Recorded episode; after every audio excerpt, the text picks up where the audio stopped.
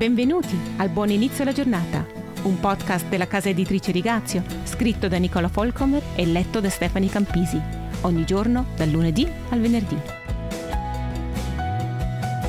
Quando la bontà diventa uno stile di vita.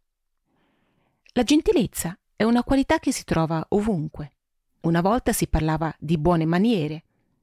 Essere gentili significa avere un comportamento piacevole e sociale quando sono con gli altri ma la bontà va più in profondità della gentilezza. La bontà è l'atteggiamento di base da cui scaturisce la gentilezza, l'amore per le persone e l'interesse per il loro benessere. Quando l'incontro avviene dal basso verso l'alto, non dall'alto verso il basso. Quando si mettono da parte i pensieri che suggeriscono a te o agli altri di essere una persona migliore, cercando sempre il meglio nelle persone Ecco un esempio di come io cerco di vivere. Appena entro in una stanza dove ci sono delle persone, mi concentro su di loro, non su di me. Voglio che siano loro a diventare grandi, non io. Voglio mostrare a loro quanto sono importanti e non quanto sono importante io. Questa è la bontà. Guardare generosamente oltre i difetti, oltre le mancanze, i fallimenti, le disgrazie, le disavventure degli altri senza essere irritabile e irritata, chiudendo un occhio quando gli altri non riescono a fare tutto alla perfezione, mantenendo il senso dell'umorismo. Dobbiamo essere severi con noi stessi, ma misericordiosi con gli altri. Una delle principali caratteristiche di Dio è la sua bontà. Gustate e vedete che il Signore è buono. Felice l'uomo che si rifugia con lui. Salmo 34, 9. Questo significa che passiamo la vita rilassati, senza lasciare che nulla ci turbi, chiudendo sempre un occhio su ciò che fanno gli altri?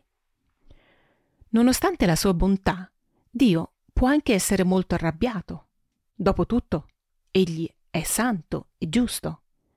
La sua tolleranza finisce quando le persone si trattano con durezza e scortesia. Il fariseo Simeone si sente dire parole severe da Gesù quando tratta con disprezzo una donna piangente che entra nella sua casa senza invito. E con i farisei in generale Gesù non fa tanti giri di parole, li rimprovera, parla chiaramente. Perché non c'è pietà qui? Perché era la responsabilità di queste guide spirituali prendersi cura del benessere delle persone a loro affidate. E invece facevano esattamente il contrario.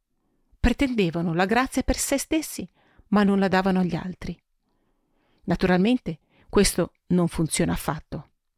Anche nell'Antico Testamento Dio giudica severamente le persone che dovrebbero essere strumenti della sua bontà per gli altri, ma che abusano di coloro che gli sono stati affidati per arricchirsi.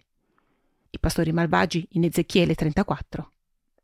Bontà e severità vanno spesso di pari passo, non si contrappongono. Viviamo questa giornata nella consapevolezza che la bontà del Signore anche per noi non ha fine e che la sua grazia è nuova ogni giorno. E da questa abbondanza di bontà e di grazia vogliamo fare del bene al nostro prossimo. Ciao, a domani!